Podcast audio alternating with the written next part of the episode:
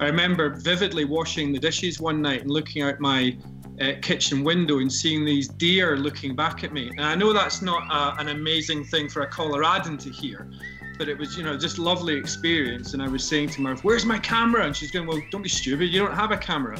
And just, it was just at that moment I kind of realised I, I, I wanted not just to appreciate this, but to capture it for myself. Now, and I'm, I'm a very competitive photographer at heart as well, I'll be honest. And if you want to do well in clubs, you can't just be a specialist. You, you have to apply yourself across multiple genres. I think composition is something that's just so difficult to teach. And actually, through example is, is often the way that you get that point across.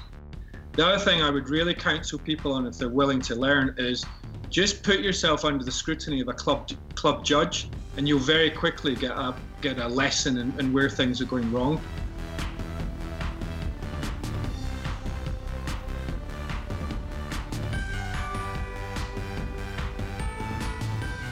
Welcome to another episode of Wild and Exposed, your wildlife photography and outdoor adventure podcast. This week, your hosts are Michael Morrow, Ron Hayes, and myself, Mark Raycroft. How are you doing, guys? I'm hot.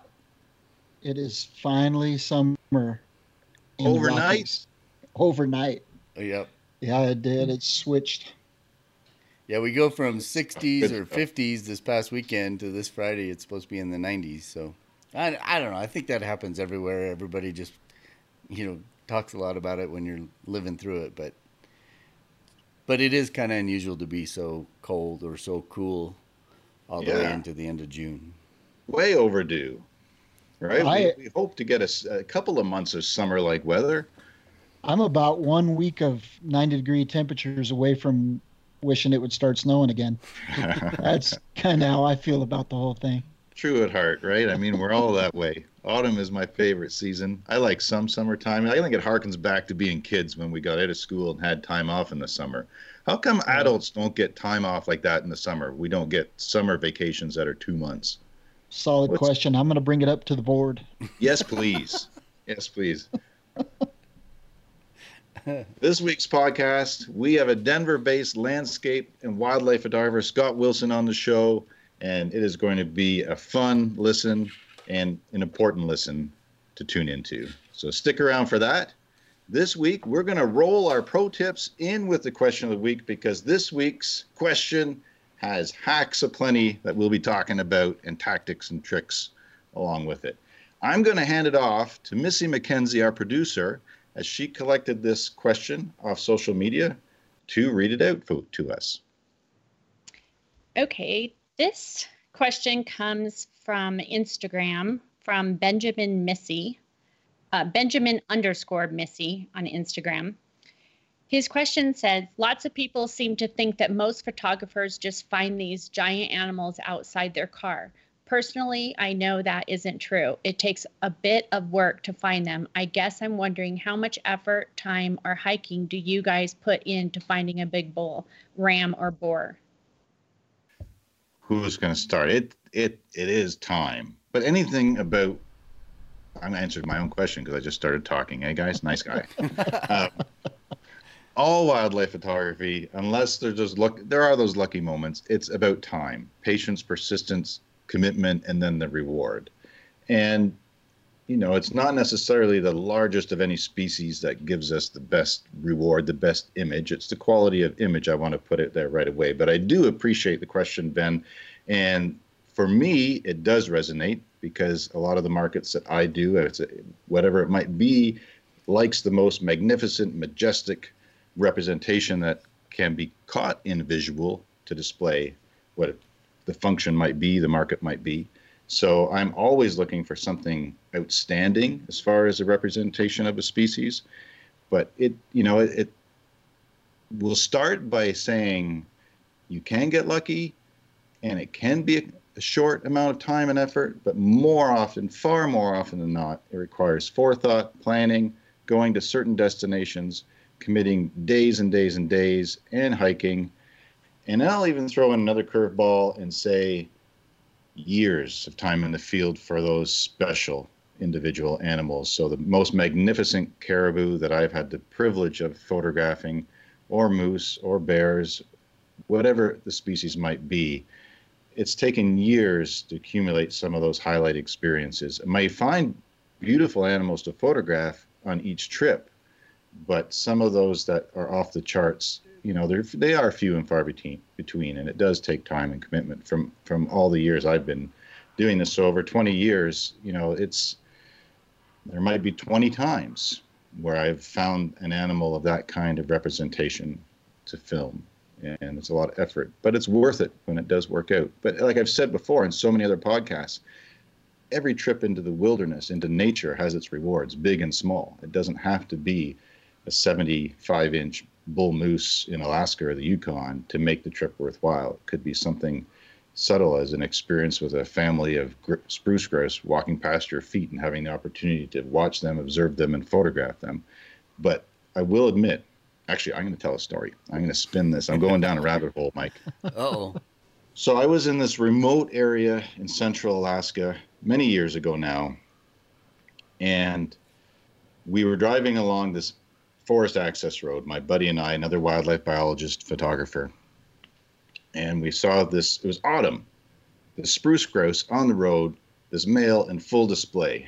Now we all know as biologists that dude is confused. He shouldn't be doing full display in autumn because the girls, even though they're in the proximity, are not interested in mating nor laying eggs with oncoming winter.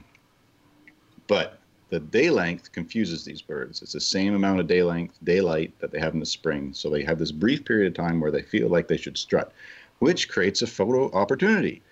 So we pulled over and spent some time. in spruce grouse, for those of you who have experienced them, are usually a very tolerant bird. So we were able to follow this fellow through the forest, through the spruce trees, with the hens around, the females around, and him. But he kept his distance. After maybe 40 minutes, he settled down. We could get very close shots and had a great experience. The point of the story and how elusive some of these most gigantic animals that we encounter can be and how infrequently it happens.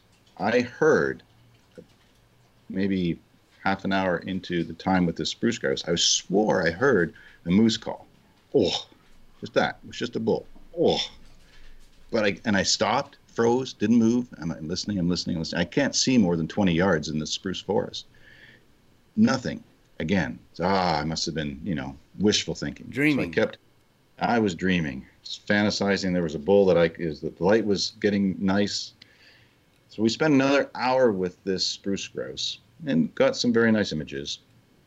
And you know, as I always do when I go into the on these long hikes in the forest, and it wasn't that far; it was maybe a couple hundred yards that we traveled over that period of time. I keep my bearings as best I can, so I can retrace my route, especially in a forest like this. I go. We hike back to where we parked the truck, and standing about 80 yards down this dirt road was one of the biggest moose I've seen in my life, and it's at the edge of darkness. No photo opportunities. His antlers looked as wide as the road, and he's just there looking at me.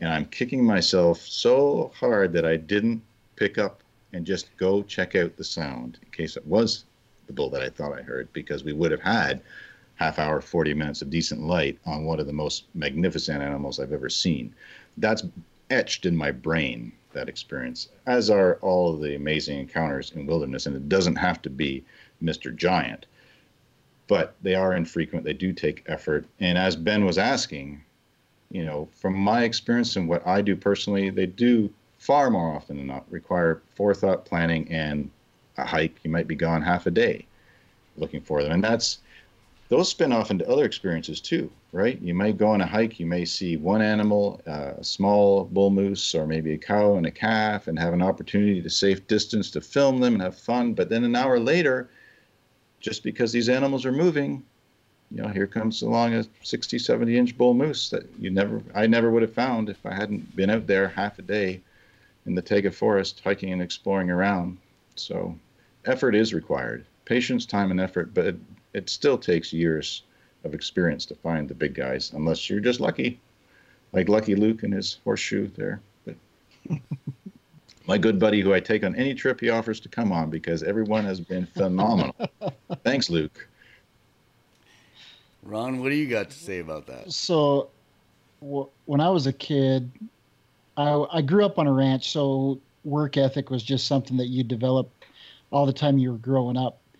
And I was fortunate enough, you know, during high school, I was I loved to play football, and obviously Wyoming, it's it's small high school football, but I had a game that uh, it landed me in the Sports Illustrated Faces in the Crowd. It was a, a great game. It got part of my college education paid for.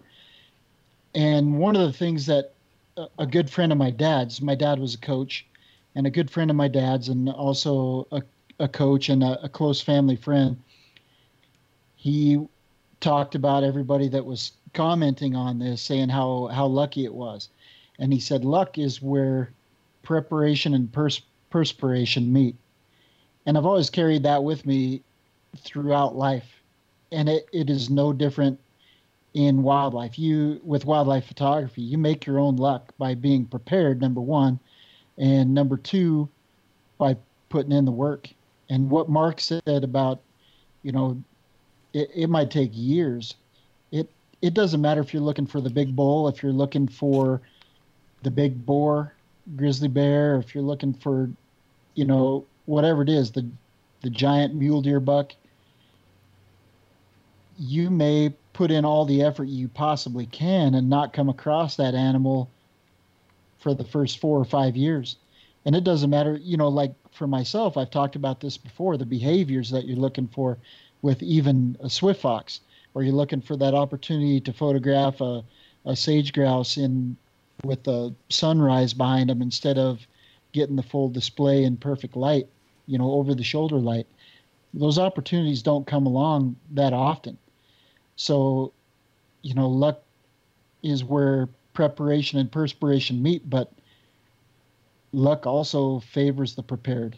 And when you're out there and you see those opportunities, and then you decide, you know, I might sacrifice a whole morning in one spot waiting for that animal, this animal that I want to see, and knowing full well that I might not get anything else, I might not get anything at all.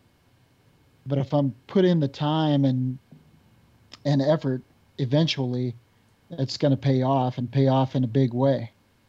And that's just, you know, it's it's all about the sacrifice, getting chewed up, getting the blisters.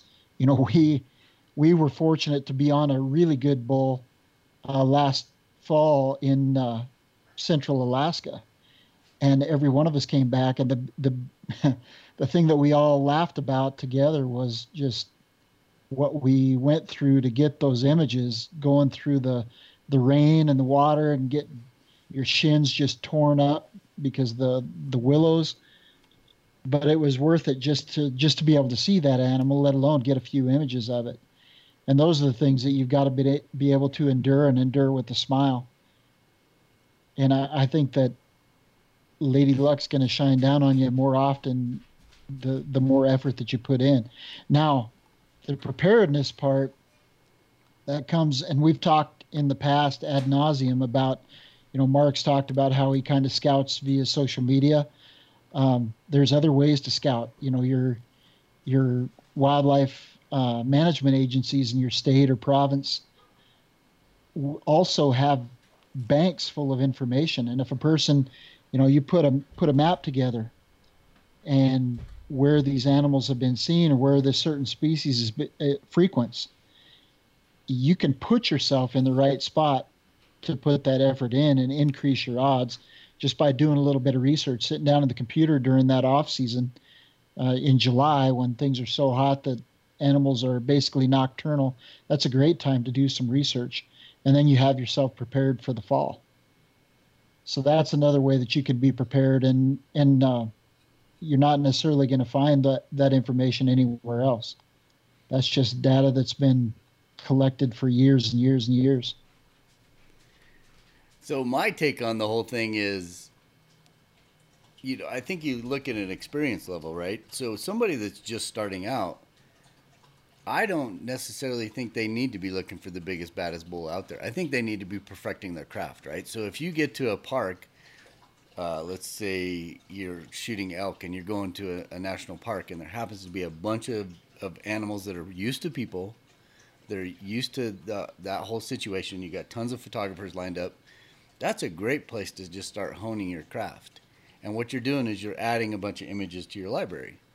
And then when you do get to the point where you feel confident that you can get that image, that's the time to start going and looking for those big majestic animals because you don't feel like you're missing something. You've got all the stuff that you know that you could get that's low hanging fruit, right? You know that you're going to go out there. You've got all those images. And if you do take a day to say, okay, you know what?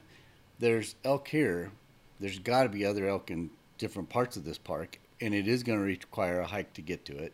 And I may not be successful, or I might be successful. You know, you just take as much information as you can, and then you feel a little bit. You know, it's still a bummer if you're not taking any pictures and you know people are down there getting all the easy low hanging fruit pictures, you know you're missing that. But what are you really missing? Are you missing something that you already have?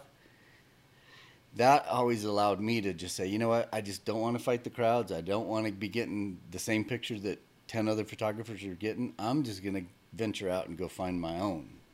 And that's how I always approach it too, is just get out there, know that I've got it. If I'm going to go photograph a new species, let's say I was going to go shoot ibex somewhere or something, I'm going to shoot whatever I can get just because you got to start.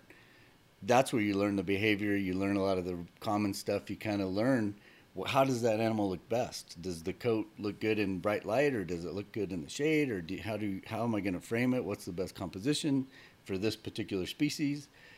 You kind of get all that stuff, and then you go after the big guy. So, I to this day I still will focus on. It depends on what I already have and then what is a big animal to me because it to everybody it's different right so i think sorry mike going going on what you said i think once you get those images you get the low hanging fruit you also take the pressure off yourself exactly and if yeah and and that makes it a little bit easier to pass up on those simple opportunities you've already got the bank and yeah there there's no pressure you've got what you need but Right. Now you can go after even maybe not even the big biggest animal, but now you go after the the shot that's going to set you apart the with special moments. With yeah, exactly. Right, and you got to put yourself in that position. You know, I, I elk are a prime example. There's a lot of places you can go, and you can find them in big fields in national parks, where it's just a common place for them to congregate. But if you want that picture that's going to set you apart, if you want this big majestic mountain as your backdrop, you're gonna have to go find that first, and then hopefully find an elk that happens to be in front of it. You know, it just it's I don't know. It's just time out there and and feeling confident that you're not gonna miss something. I I know in the early stages of my game, it was always like I just want pictures. I don't care. I was never after the big bull or the big buck or the big boar. I was just after pictures and that and i don't think i did it on purpose i don't think i was trying to hone my craft on purpose i think i was just after pictures but now that i've got all that stuff in my library i'm thinking okay now what can i do to make a special image of this species and if i go out and spend a whole day and i don't get anything i don't it doesn't bother me because i have stuff. But if i do get something it's like winning the lottery. Absolutely. And with effort you often do get surprises you know compositions you couldn't have anticipated because of the hike where you ended up. And for me it's personally it's twofold. When i collect an image of a truly magnificent animal it means a lot to me. But if i also put a lot of effort into that day had an incredible experience hiking the tundra that day it amplifies the memory for me too so it and, does I, I think going on that and i think we've talked about this before but oftentimes my favorite image isn't the image that everybody likes, and it's not the image that is the biggest bull or the biggest bear or the biggest goose. I, you know, it's how much effort I put into getting this shot is oftentimes my favorite picture. And that's a lot of it. It doesn't have to be something that goes in a magazine or it doesn't have to be something that wins a contest. You know, sometimes it's just that satisfaction of, man, I, I, I got a cool shot. I got something that I really like. Enjoy that. Yep. don't put all that pressure on that has to be that successful. If it has a memory and a meaning attached to it, celebrate those too. I had a canvas I printed, uh, put up in my office. It may not be the best picture from the trip, but that Newfoundland woodland caribou I spent three days with last year, with I was just so much of the time alone with those caribou and on the tundra and the edge of the ocean, and it was just a really meaningful trip and experience. So I wanted that up just to have for memory, for motivation, uh, you know, to treasure that light, that opportunity that happened. And so, I think I mean, that's a good point right there. It's you're out there alone too. If you do that, mm-hmm. if you've got that library and you decide, okay, I'm gonna go find something, you do get some really quality time. I mean, I can tell you, I hate going into some of these parks, and I think we talked about it in the the podcast we did about the trip up to Alaska. You know, I was kind of dreading going to Yellowstone because you just hear about all this stuff, and you hear, you just know there's going to be 20 other photographers on the road, and it's cars driving by, and it's hustle and bustle. And do you really feel like you're in nature? Not really. But the minute you head out and you're on a trail and it's just you and one other person or just you by yourself, it's a whole different experience. And and that drive to go find that different thing will allow you to have that different experience, which is I think a lot of the reason we all do this, right? Yeah, absolutely. Absolutely. Yep. Yeah, be smart, be safe, have common sense, plan ahead. But to me, yeah, I if I didn't hike, I would have one fiftieth the portfolio that I do, especially the more meaningful shots and the more successful images, and the ones that, like we point out, it's you know, I think we're going to cover this in a in future podcasts, if not once more than once. I don't know, but the national parks, you know, they're a great opportunity, but it's it's a it's a different experience if it's a popular tourist destination. Not all of them are. There are many national parks or state parks or places like this, provincial parks, that offer a tremendous amount of nature and wildlife photography that aren't on the major tourist radars. But those that are, it is a different experience, and it's it's everything around it's different. And I personally, you know, I will find myself in some of them now and then, but I prefer to be in a place that's quieter with just a couple of friends or my wife or myself. Where and what you get from that experience just to me resonates more. And there's there is something there's a there's a mental handicap for me to stand somewhere and see 15 other big telephoto lenses pointing in the same direction snapping the same pictures. And i don't i don't know if we talked about this just in conversation off show or whether we were on show but you know it, it's not actually i think it was with dale recently yeah. that it's you know it's it's not a good idea depending on the market. If you're just selling prints and you have a gallery or or if you're selling stuff through social media, no big deal. But if you're trying to get in and work with publications, then you don't want the same images everybody else has. Well, even if you're doing a contest in your local club and you're all shooting in the local same areas, you don't want to be shooting next to those guys or those gals because you know, oftentimes it's the same animal. It's just hopefully you got that one special little composition that everybody else was their batteries died and you got the shot. You know, you can just eliminate by going somewhere else. Mm-hmm. And I think your point to going to places that aren't as popular. I mean, I think we all, and it's it's just human nature. Just say, okay, I saw a picture on Instagram and I saw it was from Yellowstone. I'm going to Yellowstone. You know, there's plenty of places like Yellowstone. You don't have to go to Yellowstone. You can look at that topography, you can look at a map, and you can say, you know what, there's probably similar things. Now, that being said, it's probably going to be way more difficult. Part of the part of the intrigue about going to a national park is there, oftentimes those animals are accustomed and used to people, so it does make it a little bit easier. So it's mm-hmm. a lot harder to go into some place where animals aren't habituated, but sometimes you get a much better pose that way, or a much better reaction or a much better behavior because it is different than something that's habituated. Well, as far as you know, a, a deer, you get that wild look.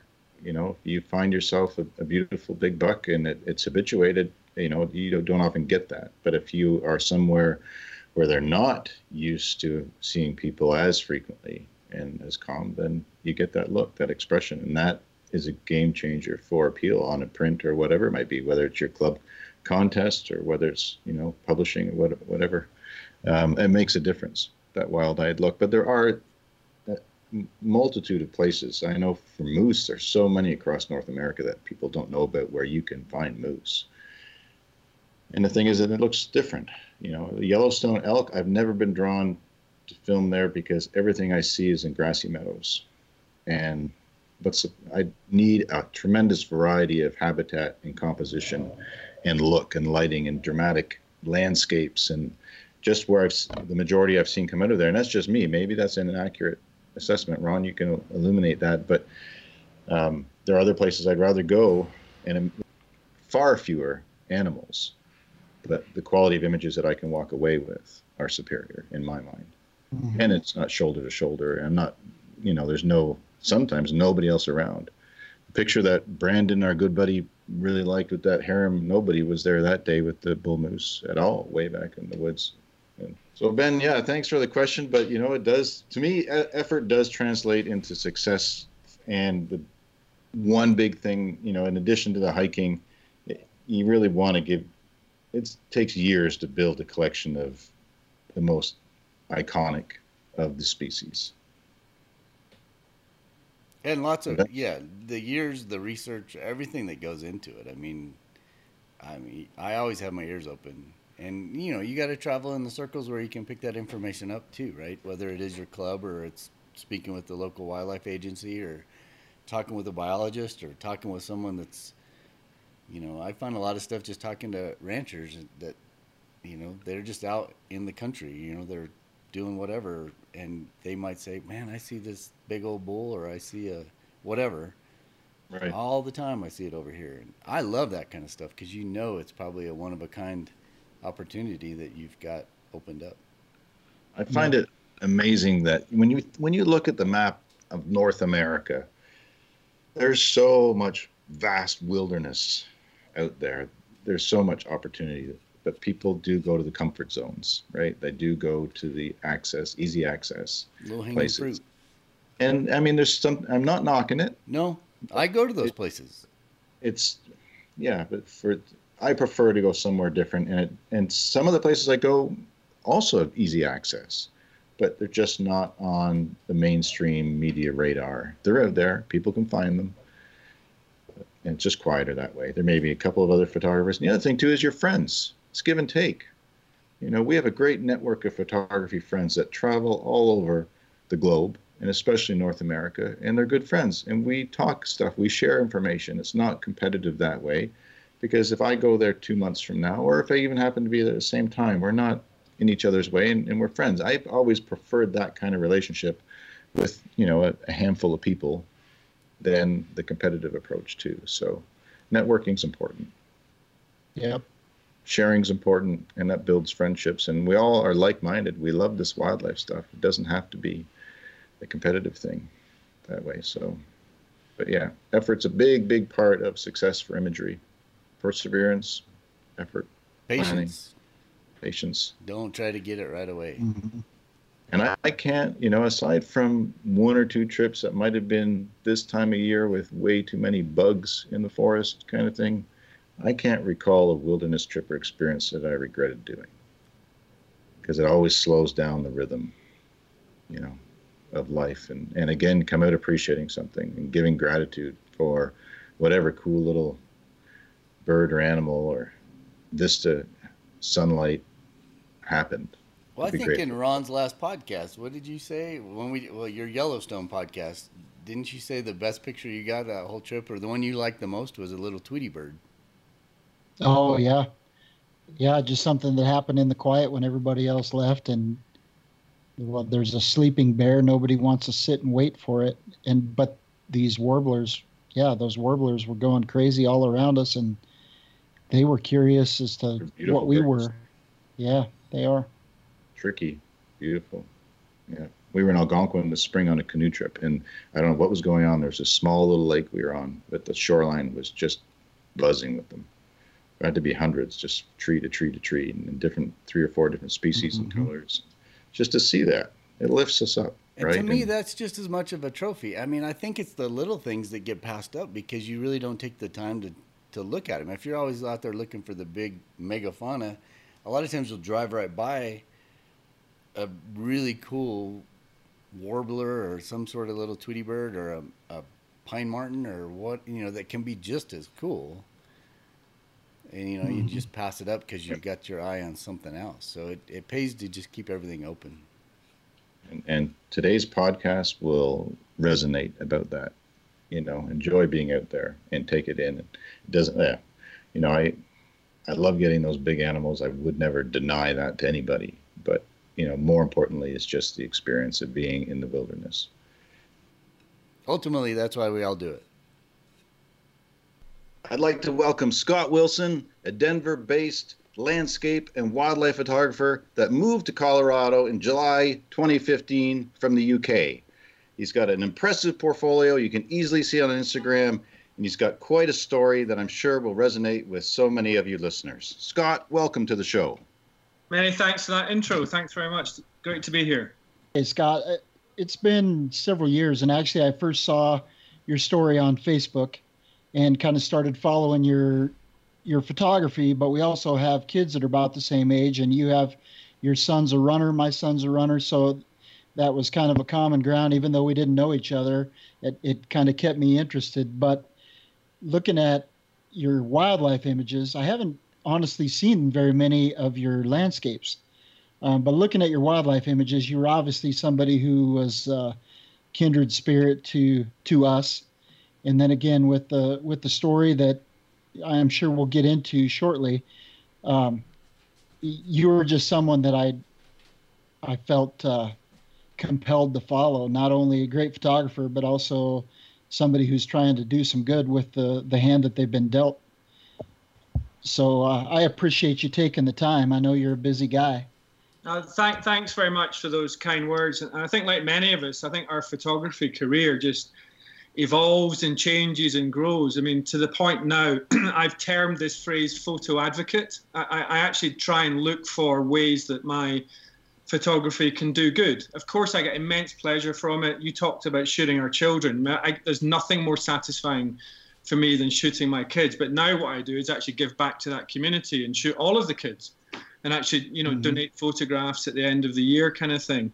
Uh, but if I can actually help raise money or awareness for causes that are important to me through my photography, then that, that to me is, is the real kind of mission now. I'm, I'm really looking forward in sharing some of those very impressive details with our listeners.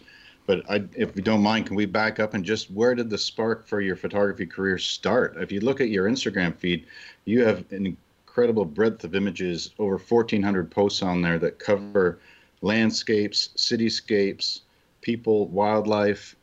When did it start for you? So I think, I mean, I, I, can take you back 20 years to when I was living in Glasgow with, with my now wife, uh, Ione, and she moved in and, and, like many of us said, this bachelor pad is not designed for a couple. So we, we moved uh, out to the countryside and I immediately fell in love w- with the outdoors. And I remember vividly washing the dishes one night and looking out my uh, kitchen window and seeing these deer looking back at me. And I know that's not uh, an amazing thing for a Coloradan to hear, but it was, you know, just lovely experience. And I was saying to my wife, "Where's my camera?" And she's going, "Well, don't be stupid. You don't have a camera." And just, it was just at that moment I kind of realized I, I, I wanted not just to appreciate this, but to capture it for myself. Very quickly after that, I got into the club scene, uh, and and I and I'm, I'm a very competitive photographer at heart as well. I'll be honest. And if you want to do well in clubs, you can't just be a specialist. You, you have to apply yourself across multiple genres. So I felt myself very drawn to the competition. So there would be a sports competition, black and white competition, a landscape competition. And through that, I just forced myself to learn and apply to, to different genre. And, and, I, and I still apply that thought process today. I've, I've done a couple of lectures at university and uh, lo- local schools. And one of the feedbacks I get is often presenters tell their students to specialize very quickly and find their, their niche within photography. And I've got to be honest, that's counterintuitive to me. I actually say get yourself as wide as possible. It doesn't mean don't be the best you can be in every single genre, but but you talk about shooting your children. There's so much joy there, but you, you don't want to set mm-hmm. that aside while you're shooting wildlife. And there's nothing to say we can't do both. Uh, as long as you can I suppose, indulge yourself in the kit that allows you to take advantage of multiple genre, then I say to everybody, go for it. Sure. You know, it's it, my my problem is I just shoot so much for what I have to do that the camera doesn't always come with me elsewhere because it's just I, it's always a part of me when I'm working, and I I'm so rarely separated from that when I when I do it's not with me, and I thankfully smartphones are allowing me to get those kid and family images and document that. But I hear you, and and you can see in your portfolio that you've got you know a lot of experience across those, and that so it's self-taught then. Absolutely self-taught. I've never done a class, uh, and I actually felt because of that quite awkward uh, going to speak to university students or or to school students. But I actually found very quickly that photography is genuinely very experience based and, and the teachers there to teach the, the technical application and what the buttons do, etc. And of course, I know that intuitively now through through years of self-learning. But what I was trying to convey to them, I suppose, is the emotional connection with photography, the, the, the visual, the composition. I think composition is something that's just so difficult to teach. And actually, through example is, is often the way that you get that point across. The other thing I would really counsel people on if they're willing to learn is just put yourself under the scrutiny of a club club judge, and you'll very quickly get a get a lesson in, in where things are going wrong. If I'm honest, I'd say the UK judging scene is, is stricter than the US. We tend to be quite nice in the US in our feedback. And, and the, the UK club scene is a little bit more brutal. And I actually think that's healthy and you learn more as a photographer. Yeah, you're forced to a little bit quicker. I agree. Yeah. And that's, you know, we talk all the time about mentoring and quite honestly, in Wyoming, there's probably three active photography clubs in the whole state. So there's not really a lot of opportunity, but finding that mentor and finding somebody who, just like you just said about the, the club judges, finding somebody who's willing to be brutally honest with you and, and accepting that feedback and just not taking it as a negative to, to quit or run away, but take it take the advice for what it is and, and try to learn from it and, and move forward. Absolutely. I think the shared interest can certainly lead to mentorships as well. I've found that the more I make friendships in Colorado through through wildlife photography, that you're kind of learning and sharing not just the friendship and the passion, but actually techniques and advice uh, with, with, sort of like-minded people, and that, that could be of any standard. I don't, I, you know, I, I, I learn from the school students that I speak to as much as I learn from sort of wise old photographers, and it's an absolute privilege to see what these 16 year olds are churning out. And you sort of think, wow, if I could turn the clock back 40 years or 30 years instead of just 20, imagine where we might be now. Absolutely. That's well, and the, the, the, advantage that these younger kids have is with the digital too. It's just immediate feedback, and you can change stuff up so fast and just be nimble and and make those changes. And if you're willing to deal with the rejection, which was the hardest part for me when we started, was man, you got to have thick skin to.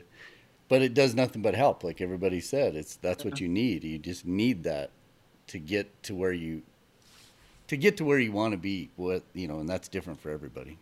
I agree. It might be technically easy for them because of the digital revolution, but that also means there are many, many more students that they're competing with. So I think that kind of works both ways. It's probably harder for them to rise to the top because um, because the playing field is just so wide now.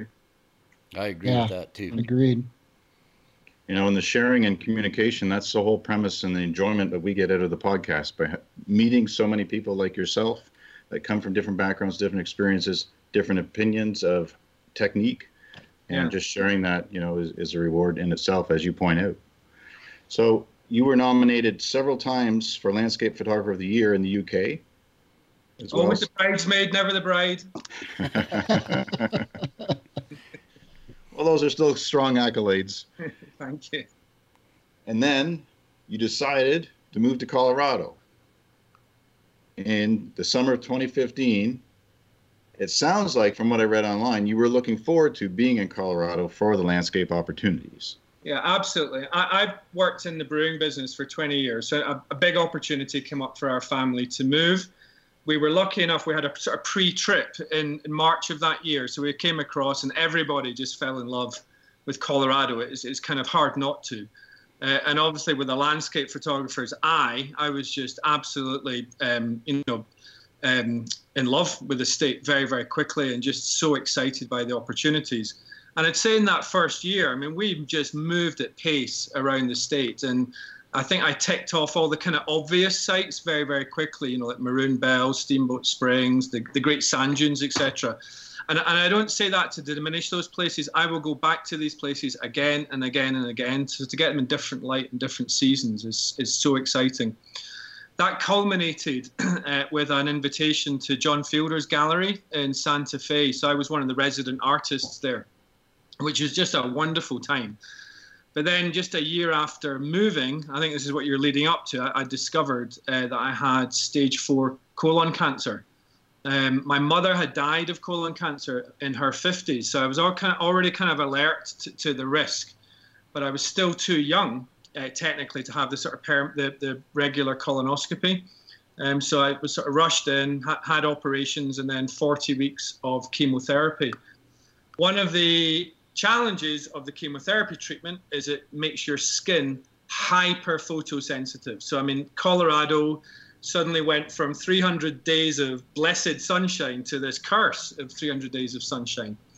Uh, and I've got to be honest, when you're told you've got stage four cancer, photography is not the first thing in your mind.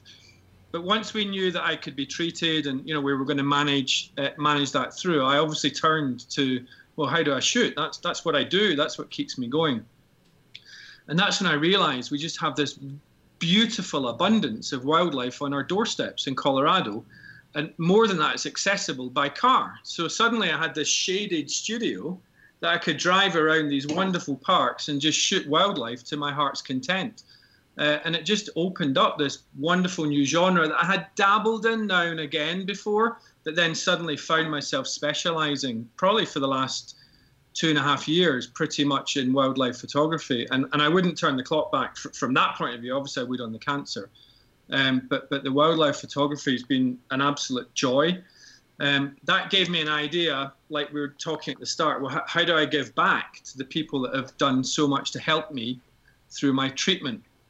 And I came up with an idea for a book, inevitably called Through the Window, which was uh, basically capturing wildlife in Colorado um, but also my story, you know, and, and how my values had driven me, the health uh, side of things, the medical community that I wanted to thank. Uh, and that became a fundraising book for the Colorectal Cancer Alliance. Through my whole illness, though, I mean, I've got, as you've said, many followers on Facebook and Instagram, and I never mentioned my illness once. I didn't want it to be, I suppose, if I'm honest, a sympathy vote.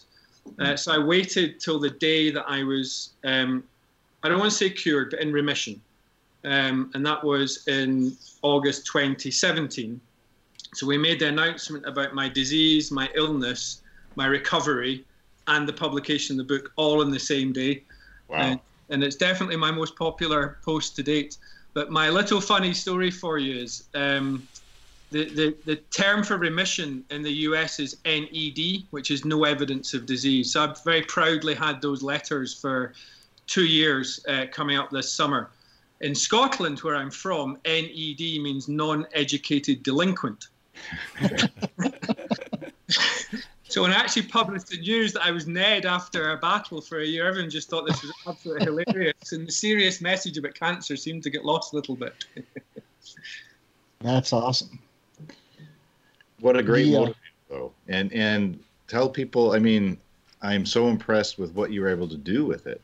I mean, the I look forward to seeing it, but as far as the funds raised, it's very significant, in my uh, opinion. Anyway. Yeah, so I, th- I, think for one guy, it's quite significant. I've got to be on. I'm now in the board of the Colorectal Cancer Alliance, so I, I see the the challenge that we face. So I, I, kind of beat myself up that it's just a drop in the ocean. We, we, have raised about 50,000 over, over, the last sort of eight, 18 months or so across uh, picture sales and book publication. And the beauty, because I went through a Kickstarter route and raised all the funds uh, outside, every single penny from the book has been able to go directly into the bank account of the Colorectal Cancer Alliance. So that, that's very important to me as well, that it's kind of all proceeds uh, have, have gone, gone back there. The reception in Colorado, the media, people has been absolutely phenomenal. And, and, I, and I know everybody loves a good cancer story, but people just, you know, the, the love and, and affection that I felt as a consequence of that story has just been absolutely uplifting. And it's just a great inspiration for other people going through the same battle. And I think that's really the important thing. Well, it's such a scary disease, and it's relatively common. I, I lost my grandfather to it. My mother's had it. Um, fortunately, I, haven't had the experience myself, and hope never to. Of course, pray on that. But more, I mean, the funds are important, but it, it, gets people communicating and talking and educating about it. And I think that's something you've alluded to in the literature I saw about you online was how motivational or rewarding that was to think that somebody might go and learn about this and be tested for it and and catch it early if they Yeah. had it. kind Uh, of you're absolutely right. I mean, I talk about there's a, there's a quick sort of plug for the book. And that, that's the, the book there, and, and I talk about it on three levels. So one is it's a photo book, and and if you just simply want to see some nice pictures of wildlife in Colorado, there's a nice book. If you're going through treatment, then, then hopefully it gives people hope and inspiration and, and optimism. I talk about the values, which really sort of helps me through. Um, you know, it's like love, persistence, optimism, determination. There's not one negative thought or sentiment in this whole book, despite it being a book about stage four cancer. So that's the kind of second level. The third level, I didn't really realize until after I'd launched the book. And people would come up to me and kind of whisper, Oh, I love that picture of a hummingbird. How did you get that? And maybe it's all guys about our age, and maybe two or three questions in, they're saying, How did you actually find out you had cancer? What should I do if I'm nervous? And that still gives me goosebumps that my product could actually get to the stage it's helping people overcome their fear of cancer to the point that they'll actually go to the doctor and talk about it before it's too late. And, and that, that, that became the absolute purpose for the book for me in the end. Right on. Very good. on a on a personal level though i mean transition and knowing you weren't going to be able to maintain the the pace of your landscape photography you made the transition fairly quickly it sounds like to wildlife. And if you wouldn't mind i think for every one of us there's a little bit of peace that we find while we're out and that's why we enjoy it so much. That's what drew us to wildlife in the first place. Talk about how how did that help you get through you know those 40 weeks Yeah, I think it's a, a great question because a, lot of people couldn't understand that I would say I found solace in therapy through my darkest time being by myself in a car. You know, it's almost like, isn't that the worst place where you just sit and dwell on how bad this could be? And you know yourselves, just this interaction you have, waiting for the moment of nature and waiting for that movement. But I also find it was really positive thinking time. And while I was not shooting, while I was waiting, I was actually writing. So all of the book, it's not that long, by the way, so I don't want to overplay it. It's quite an easy read. But um, all of that writing happened in the car, you know, during quiet moments. And it really allowed me to get comfortable with the idea of what I was going through and, and enjoy my therapy and see my purpose and actually bring, bringing that book to people. So the car became the venue uh, for all of that. And I would write little notes on paper or scraps on the notes function on, on the iPhone, etc., and then sort of piece it together at, at home through treatment as well. Every cocktail that you get has a dose of steroids, and I would get treated on a Monday, and the steroids would kick in on Monday night, and I wouldn't sleep. I was just like, you know, absolute wired night. So I would take all the notes and images from that day and start to process them and sort of piece things together while I just simply couldn't sleep on a Monday night. So strangely, the treatment process actually contributed to the book production. Does that answer your question? yeah Yeah. Okay. it it does and i you know i think we all find peace in being out there and i i would say every one of us enjoys being there with other people but i also and i know these guys do too enjoy the times where you can just have some have some peace alone and Yeah. so those and those times rarely are a burden No, and, and you know, that, that is a common factor with landscape photography, I think. Being being at one at peace with nature, enjoying the kind of vista in front of you, um, is is certainly something I think uh, touches landscape photographers as much as it does wildlife photographers. Talk about the transition from landscape to wildlife and then what that thought process was because I've I've looked at a lot of your landscape stuff and it's awesome. Thank you. But then to see that and go to wildlife, which is a whole different animal for a lot of people, it's I'm just interested to hear what, how that was for you. Yeah, I, I, there are clearly considerations. We just leave those to aside for one minute. I think the conversation we had at the start about sports photography helped me a lot. Uh, And I, I would liken wildlife photography in, in many of its forms to sports photography. So I already had the sports kit, so that helps. I had I had a 400 mm lens. I've since acquired a 600, and clearly they just give you a massive uh, advantage in that sense. So if you imagine kind of and, and I appreciate wildlife photography has has a sort of spectrum from you know straightforward free, freeze the frame to something that might be a little bit more creative like slow panning or a more artistic set shot but if you just go for that first line photography that's like new sports photography where you're just trying to catch things freeze them as quickly as possible so I, I already had that kind of instinct, if you like, through years of shooting sports and for club competitions, and was able to apply that. In the UK as well, once a year, I would make a pilgrimage to an island called the Farne Islands off the east coast of England, and it's a puffin colony once a year. If you've ever tried to shoot hummingbirds and think they're difficult, you should try and shoot puffins in flight. And I can see all the smiles and nods because they're just like bullets so I had that kind of instinctive training as well. That I'd been there once a year and kind of had had that in my blood. So I found, I guess, those things coming together uh, uh, in Colorado. The difficulties were kind of overcoming, you know, the restrictions of a car window. Very quickly realized I've got to have a beanbag for stability because you know I was losing shots.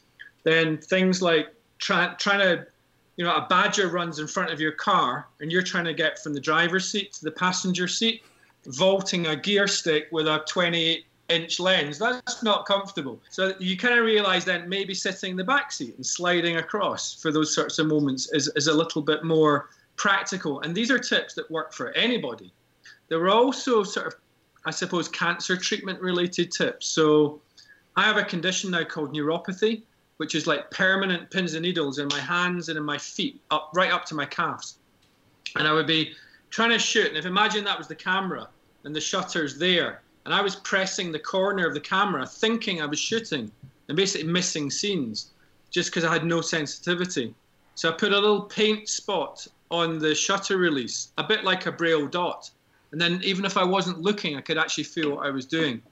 And I actually think that through my sort of temporary disability, you can get to ideas that would actually help able bodied photographers so I actually think you know Nikon, Canon, etc. They actually thought through the challenges facing people who are trying to overcome difficulties like that. They could actually improve photography and kit for all of us. Oh, without a doubt. There's I know uh, another guy that puts he'll put uh, like a felt dot on top of his shutter release, and he does that because he's out in the wintertime quite a bit, so he can feel that dot where you know he wouldn't have the dexterity with a glove on to be able to to find the shutter release. So yeah, there's all kinds of little tricks that he, he people learn. That what's that? He should patent that quickly. right. Broadcast his idea. there was something else I idea. I read that was a first for me. I, well, you you mentioned from shooting from the vehicle, using it as a blind or a hide in that sense works well. I mean, the wildlife in a lot of these areas are used to vehicles, yeah. and are far more accepting of that than a person walking, right? So there's a benefit to that. But you would shut your engine off for long distance shots because of vibration. But there was something more that I just stopped me in my tracks that I hadn't heard of. That you actually weighted your car down with sandbags. So what was that for? so when I moved here, I had um, the the misguidance to buy a rear wheel drive vehicle. so so that that that was uh, a lesson that I will uh, probably um, take take with me and many jokes and lots of skidding but but effectively so if you've got a rear wheel drive vehicle in Colorado it's an absolute nightmare as you know. So so I've since sold that and, and got a Jeep uh, like like a proper Coloradan but that was simply about stopping skidding. Ah, when I shoot wild horses in northern Colorado or northwest Colorado there, there are areas there where it's not just ice and snow, but if, if it rains even for 10 minutes, the ground turns to slick in seconds and you can get seriously stranded. Uh, so I'm very, very considerate now, just not of kit choice, but actual vehicle choice and what you're taking these kind of missions. In, in Britain, we complain about poor weather, but I realise now it's a, it's a very modest complaint, you know, versus the sort of extreme weather conditions that you you do encounter out here, and you, and you have to respect them and, and sort of take it seriously. Sure, sure. So it wasn't as much as uh, stabilizing the vehicle as it was just having weight in the car so you can get up and down the road. Yeah, I'm I'm I'm actually struggling to remember this anecdote. So, uh, but that's the only time I've used sandbags for the the vehicle. I'm wondering if it's maybe a TV interview that's got mistranslated because I definitely Sure was. The stand the sandbag for stability over the window, but many of us do. That's not that's certainly not a unique thing for me. So when they featured you on the Denver News, there was the video clip. They also had a, an article along with it. So in the article, that was mentioned. Okay, Well, that's where I found it. maybe been paraphrased a little bit. So. It might have been, but it makes total sense. I mean, when I was first driving as a teenager a few years ago, uh, the, the truck I had was two wheel drive, rear wheel drive. And soon as autumn came, we loaded the back down with weight. Otherwise, we would never get anywhere. Yeah. So you had to do that. And thankfully, all wheel drive or four wheel drive is far more common now. Yeah, no, definitely. Let's talk a little bit about the horses because it's pretty cool. I mean, most people think of horses and you don't think of a wild animal, but these are wild. I guess they're not wild. They're trespass horses. They've been, they were, I guess, tame at once. I mean, the horses are pretty cool. They're not necessarily wild. They're more like, they're generations of wild horses. So these horses that we photograph are not tame animals by any means, but at one time they were they came from stock that was probably a tame horse that was just let go at some point. And so now you have these horses that are running around out there on BLM land or forest land or whatever that when I started photographing them I was I was intrigued. You know, I love wild animals, but this necessarily isn't a wild animal until you get out there and then you realize these are wild animals. And the way they interact and the personalities that you see and the way that all those different little herds work together or not work together or it's just an interesting super awesome thing to watch and witness. And i haven't been there in a couple years to the spot that i go but i i miss it and i really want to get back. And after seeing your images it's that's that paint stallion that you have is an amazing animal it's- uh, it, they are amazing animals, and I honestly don't think of them as anything other than wild. And I appreciate there is a little bit of a blend of different animals in there, and some may well come from stock, like you've described. But I, I know they're able to take DNA right back to the first sort of Spanish visitors that came to the Americas. So, you know, I mean, we're talking three, four hundred years of, of sort of lineage here. So these horses, as you say, are absolutely wild in, in every sense of the word, living wild, acting wild. Uh, and and we have to respect that. I mean, the, the reward we get is is just these absolutely raw images of, of animals interacting the way that wild animals do. And I've I've just come back from a safari in Africa, and and I don't mean this to sound privileged in any way, but the raw energy that I saw in the wild animals here in, in these horses actually outstrips what I saw in, in Africa and it's just you know the, the sort of close contact, the, the the brutality of some of the fight scenes, the the beauty of the sort of mother with foal scenes. There's just such an array and diversity, and and variety of animals there. It's absolutely breathtaking, and to have that on our doorstep in Colorado is a sheer thrill to me. Uh, I think you know, but the one of the fight scenes won the um, Colorado Life uh, Wildlife Image of the Year uh, competition this year as well, and that was just such a, a, a great thrill for me to, to, actually get that accolade, and I think honor you know the, these horses that are, really aren't that well known within Colorado. But if I when I I often have debates, as I'm sure you do with local friends here, but what would be the big five in Colorado? You know, clearly a mountain lion would be up there, but I would put these stallions up there as well. And if you can catch a, a, beautiful wild stallion in, in his absolute powerful best, then, then nothing beats it in Colorado as far as I'm concerned. I would agree with that, and I got. I don't know that I would agree with that that being the number one, but I I was intrigued and I got pulled back several times just because you'd go out there and you would just. I mean, it was something that you could count on because you could always find some horses. It wasn't like you were going to get skunked. Yeah, but you get out there and, and then once you start finding one and you get you start figuring it out then you start realizing oh there's another herd over here and there's another herd over here and then you start watching the dynamics and you see these stallions kind of eyeing each other and then you know something's going to happen and sometimes it does and or most of the time it doesn't sometimes it does and you just hope that you can see and witness that interaction and what's going to go on and I, we had some really awesome times out there and it's just such a cool place yeah, no, I agree, and and I, I think you're being fair, it's I would definitely have it in the top five. But if you if you put a, a set of mountain lions in front of me, I'd probably quite attracted to that. but that's tough. That one's a tough uh, tough nut to crack because Yeah. I I've uh, been doing this for a long time and I think I've I've been able to photograph one wild mountain lion and it was total accident and it wasn't a very good shot, but I shot it just because it was a wild mountain lion. Yeah.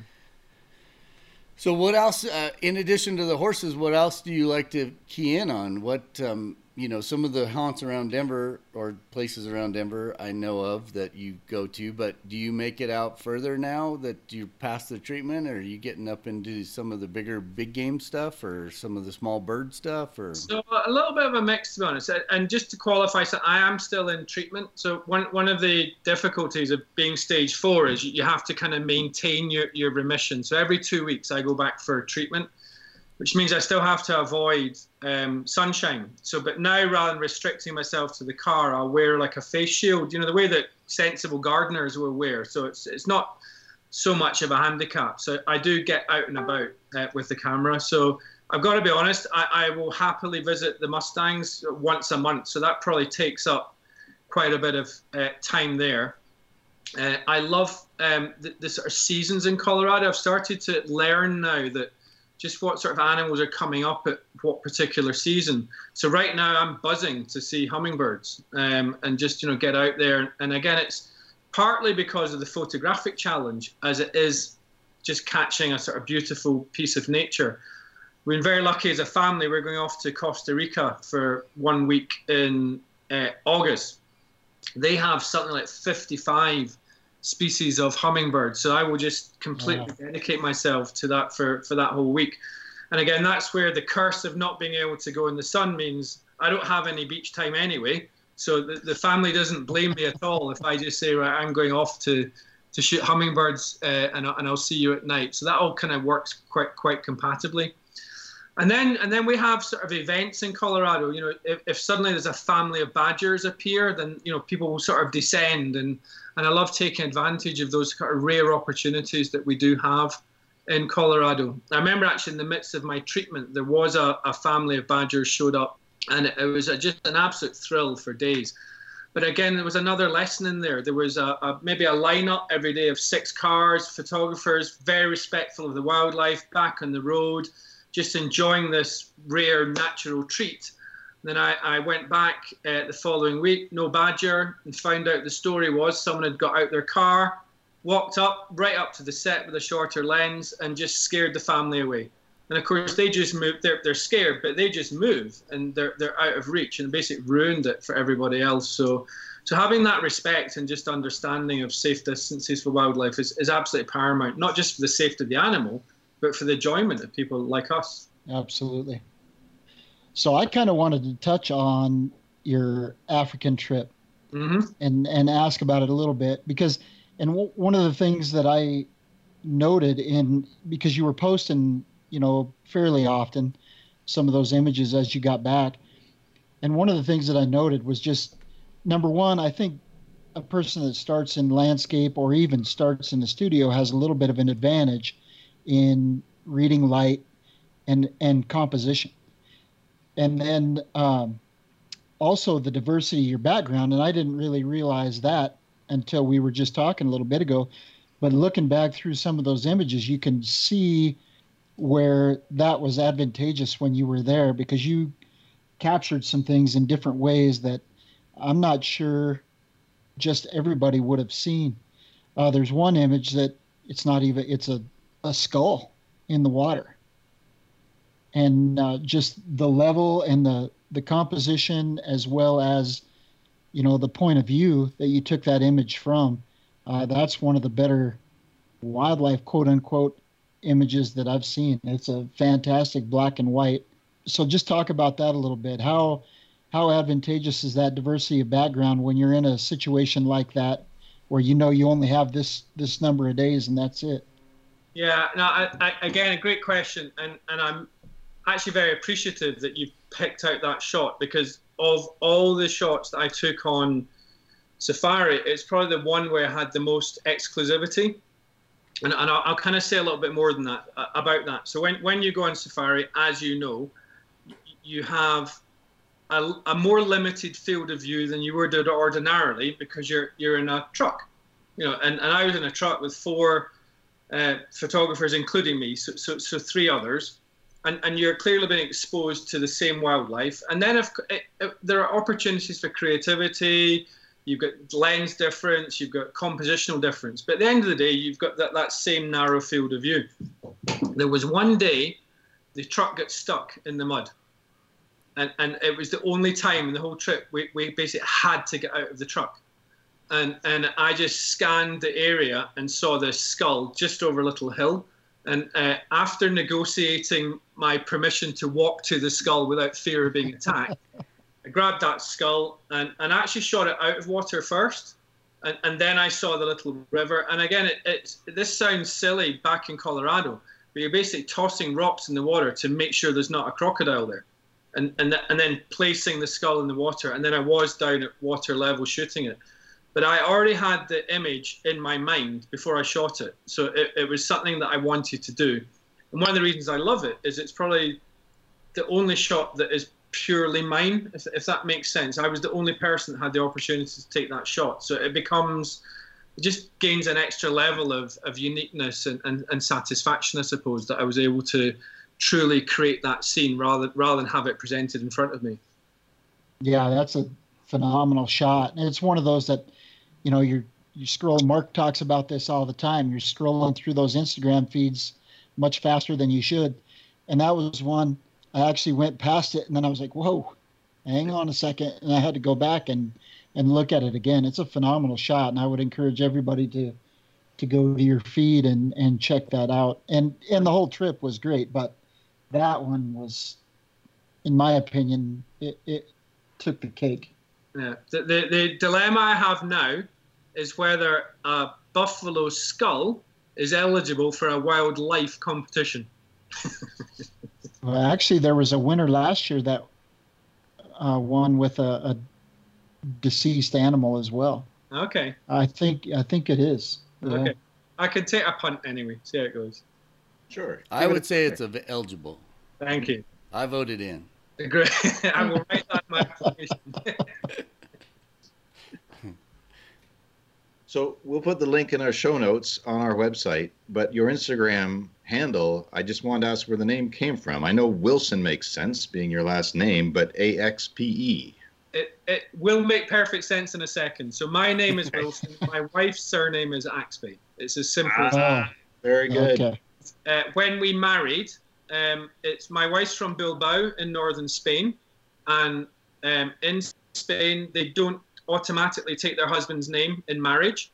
So we decided to put our names together for our children. So all our two children, Andrew and Alba, their surname is Wilson Axpe. Nice. I guess it's kind of you know slightly sentimental in my part that it would be called Wilson Axpe, but there's also a practical logic. So Scott Wilson is a rather common name. And if you type it into Google, I might be page 70 if I'm lucky.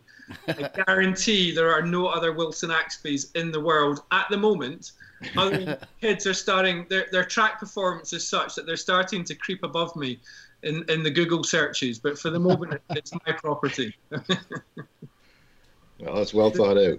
Hopefully Makes that of sense. Yeah. Yes, totally. Makes a lot of sense.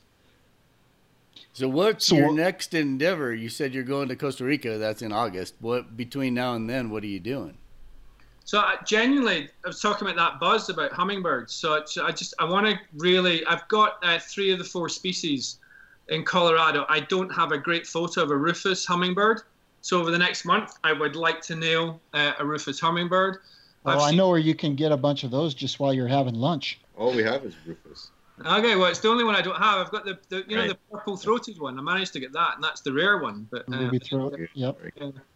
Um, yeah, and then I've seen some great uh, moose shots. So I think sort of a, a- a young moose calf uh, would be a good one. I promised to take a couple of friends up to northwest Colorado to see the wild mustangs. So I'm looking forward to uh, doing that uh, through July. Honestly, I've still got an absolute ton of images to process uh, from the safari in Africa. I've, I've kind of done the, the big mammals, and I've now got to start on uh, some of our feathered friends uh, from that trip. and away from wildlife, it's in the middle of track season as well. So my son's doing very well in uh, state and regional uh, competitions at the moment. So we're off to Arizona next week to follow that team as well. So one of the things I don't publish either on Facebook or Instagram is all the, the sports photography that I do. I publish my son, but I don't think it's my right, if you like, to publish images of other people's children, but I basically contribute all of those photos to the sports teams that they're in as well. So that that's quite a lot, a lot of time that you don't see behind the scenes. Well, there's got to be a lot of appreciative parents for sure of having you oh, there yeah, capturing absolutely. all that stuff. Yeah, and I've got to be honest, I get such a buzz, and some of these kids now are, are genuine, uh, you know, top class athletes of the future. There's one of Andrew's track mates. He's only 15 years old and he's doing sub 11 seconds in 100 meters. So, so that guy's sort of going national. So there's part of me saying I'm probably catching, you know, an Olympic star of the future at, at a very, very young age, and that's not meant to sound self-serving. It's not, but it's an absolute no, thrill sure. to be able to catch these uh, kids at young age. So last, you will have ESPN giving you a call in about five years saying, "Hey, can we get a picture of so and so?" Yeah. So last uh, at the end of the track season, I gave every kid a 13 by 19 black and white print of maybe the best shot of them in action, and just to see the reaction in their faces when they see themselves in print. And yeah, I know it's the Instagram age, but even these kids are going, "Whoa!" to actually see themselves on paper, and that's all the reward I need is just to see their faces. It's wonderful. Yeah, it's that's fun. It's fun to be able to do that, and you know, every mom has a camera, but it, it's nice for them to see a, see something professional like yours. I, I know having a having a kid that's been there, it's it's fun for them. So you moved to Colorado for a job, correct? Yeah. So when do you find time to go to work? That's what I want to know. Just listening to your schedule here.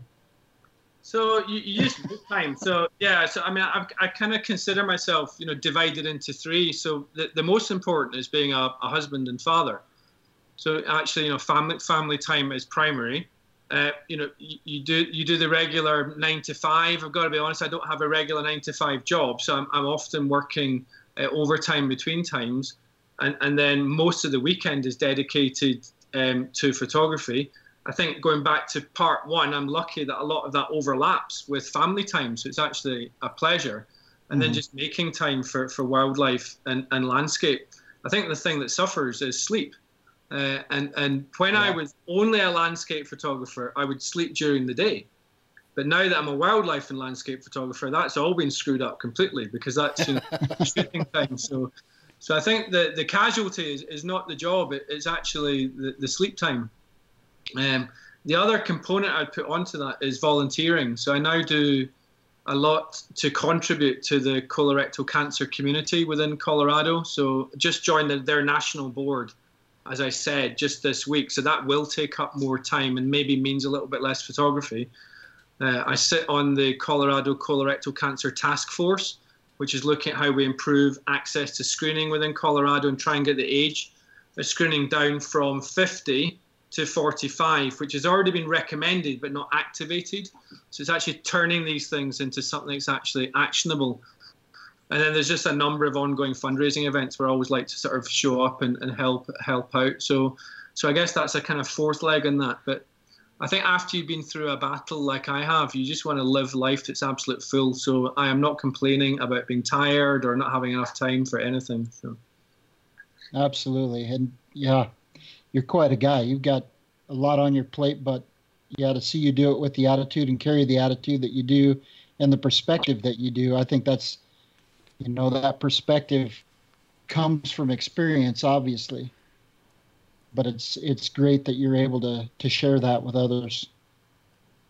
No, I appreciate those kind words. Thank you. Mm-hmm. I think we all need reminding of it now and then, if not frequently. You know, there's so many people that are struggling with things in their lives and, you know, if we're healthy, that's number one. And we have to be so grateful for that. And what we can do, you know, the ability that we have to get into wilderness and, and have that soulful experience is, is a blessing, right? Yeah, uh, de- definitely, definitely never take it for granted. and I know a lot of people talk about the perspective change that cancer gives you, and, and of course it does. I really get that. But it has introduced me to the most amazing bunch of people as well, whether that's the medical community or the survivor community or the charity community. And, and I wouldn't ever say I don't want to know those people. Obviously, I w- wish I hadn't had cancer, but the friendships and the relationships that I've built as a consequence are just irreplaceable. So it's a, so it has been a very strange thing to say, but a strange gift. Well, it's mm-hmm. that support network, right? I think that's essential.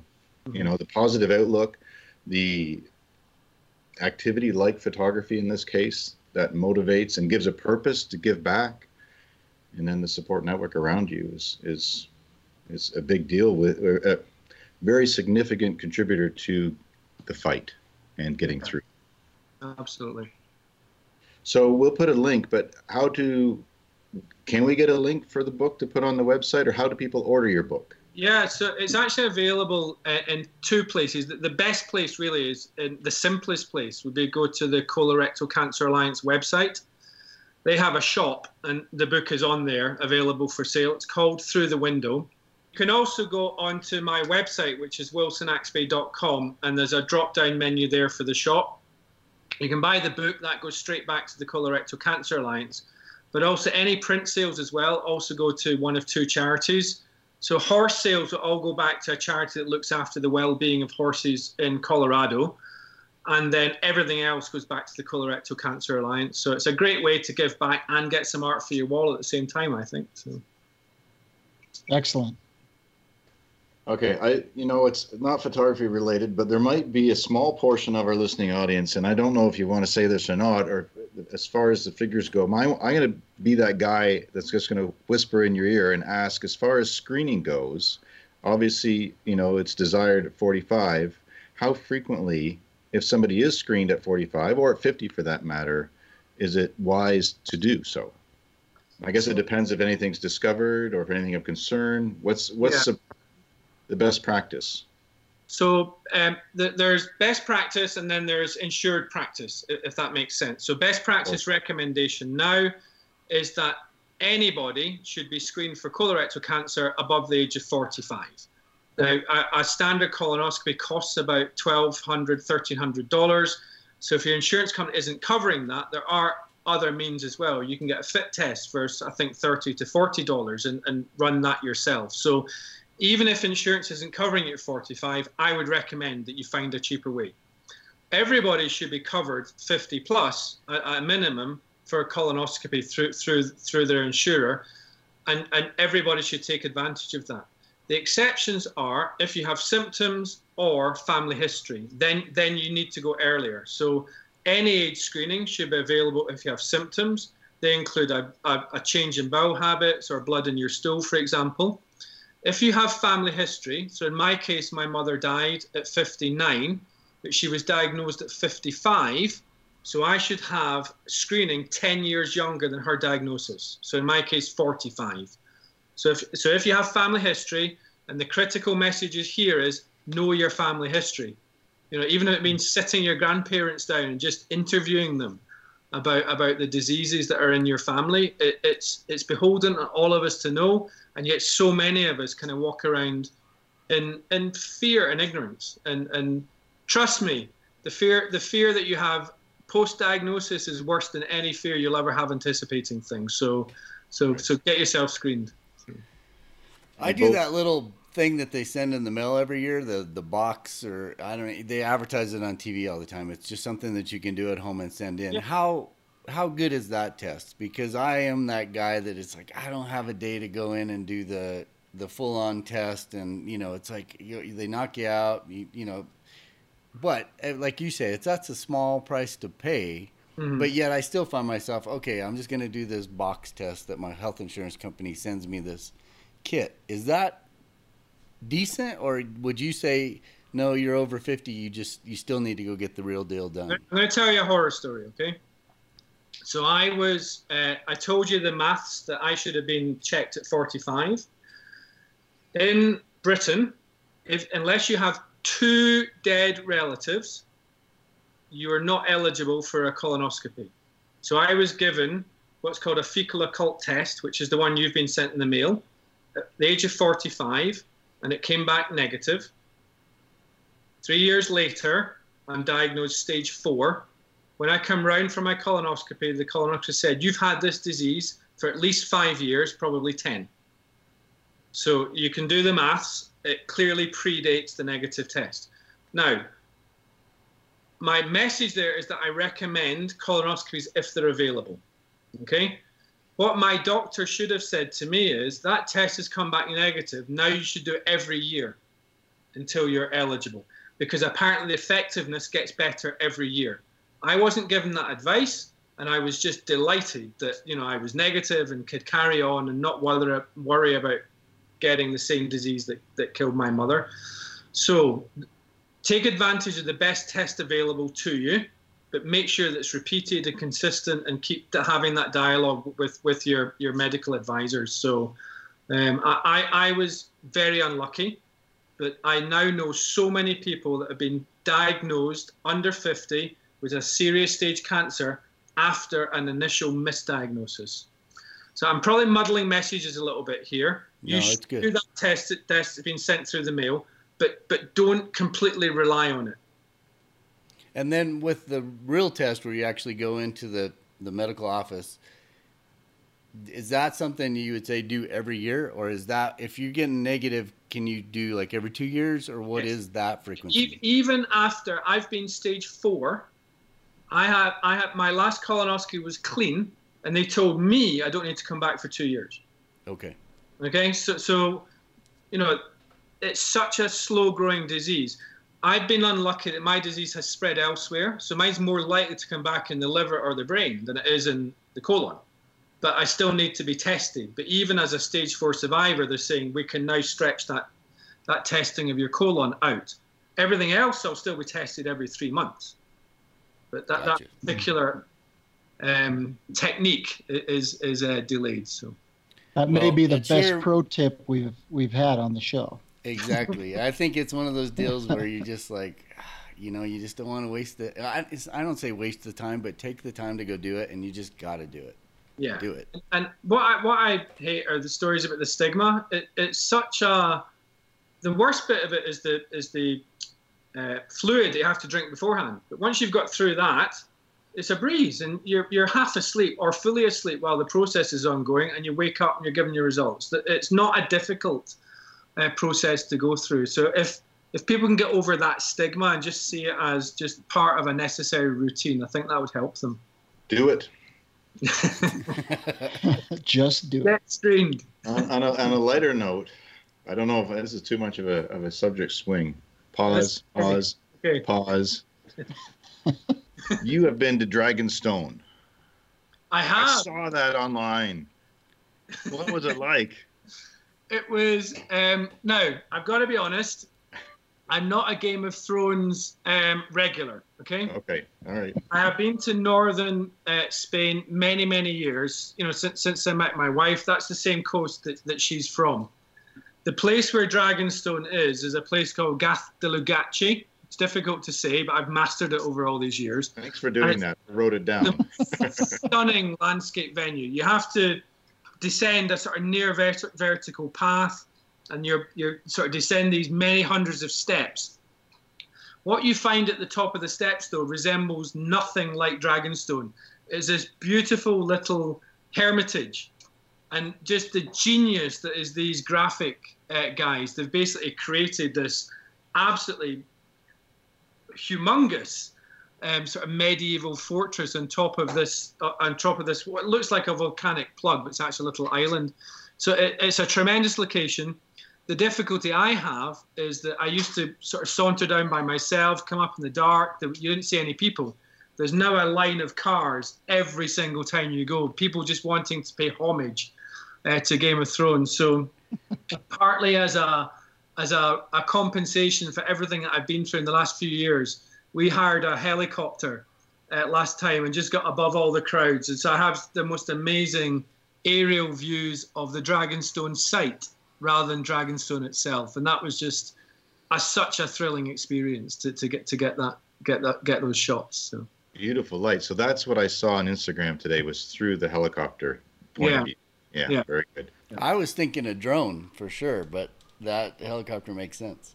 It's the most, e- even without the, the castle, it's the most beautiful, picturesque scene along one of the most amazing coasts you'll ever see. It, to me, it's it's like Oregon on steroids. It's just a, a brilliant venue. Well, I definitely enjoyed seeing your work on Instagram, and you are well traveled. And I want to thank you for sharing your story with us. It's very inspirational and heartfelt, and uh, we wish you absolutely nothing but the best. And it's a it's a privilege and pleasure to have met you and to get to know you. And I'll definitely be following you and and your work along the way. I've loved the conversation. It's, it's it's a rare treat to just speak to you know sit down as you say and chat uh, with sort of three kind of like like-minded guys. So I think I think the only thing we're missing is doing it in real life. The, the virtual experience has been great, but it would be nice to say hello in person. I will see you on the road somewhere, I'm sure, in Colorado. So I will definitely reach out. We really appreciate your time, and Me too. It's it would be awesome to do this in person somewhere down the road when That'd be better. when we do find you out Yep. there. Because Report Mark shows up here in Colorado at least once a year, and Ron is just a stone's throw away. So we can uh, set that up here this fall, maybe. Great. I want to thank Scott Wilson for being on our podcast today. I hope that you've enjoyed hearing about his talented and varied photography, and most importantly, not to take any day for granted. You can find more of our team's work on Instagram, on Facebook, on YouTube, and on our website at wildandexposed.com. And no matter which platform you're listening to us on, Make sure to hit that subscribe or follow, give us a five star review or the thumbs up, because those help us to do what we love to do and to bring you this podcast on a regular basis. And hit that bell on YouTube so that you're notified when we post new videos for your viewing enjoyment. I want to take a moment and thank all of you who have given us shout outs on social media. It's always appreciated. Your comments, your questions, keep them coming and we'll answer them and feature some on the podcast coming up as well. And of course, I cannot sign off without thanking our producer, Missy McKenzie, for all her hard work that she does behind the scenes to create this podcast for your enjoyment. Until next time, you've been listening to Wild and Exposed Podcast. Thanks for tuning in.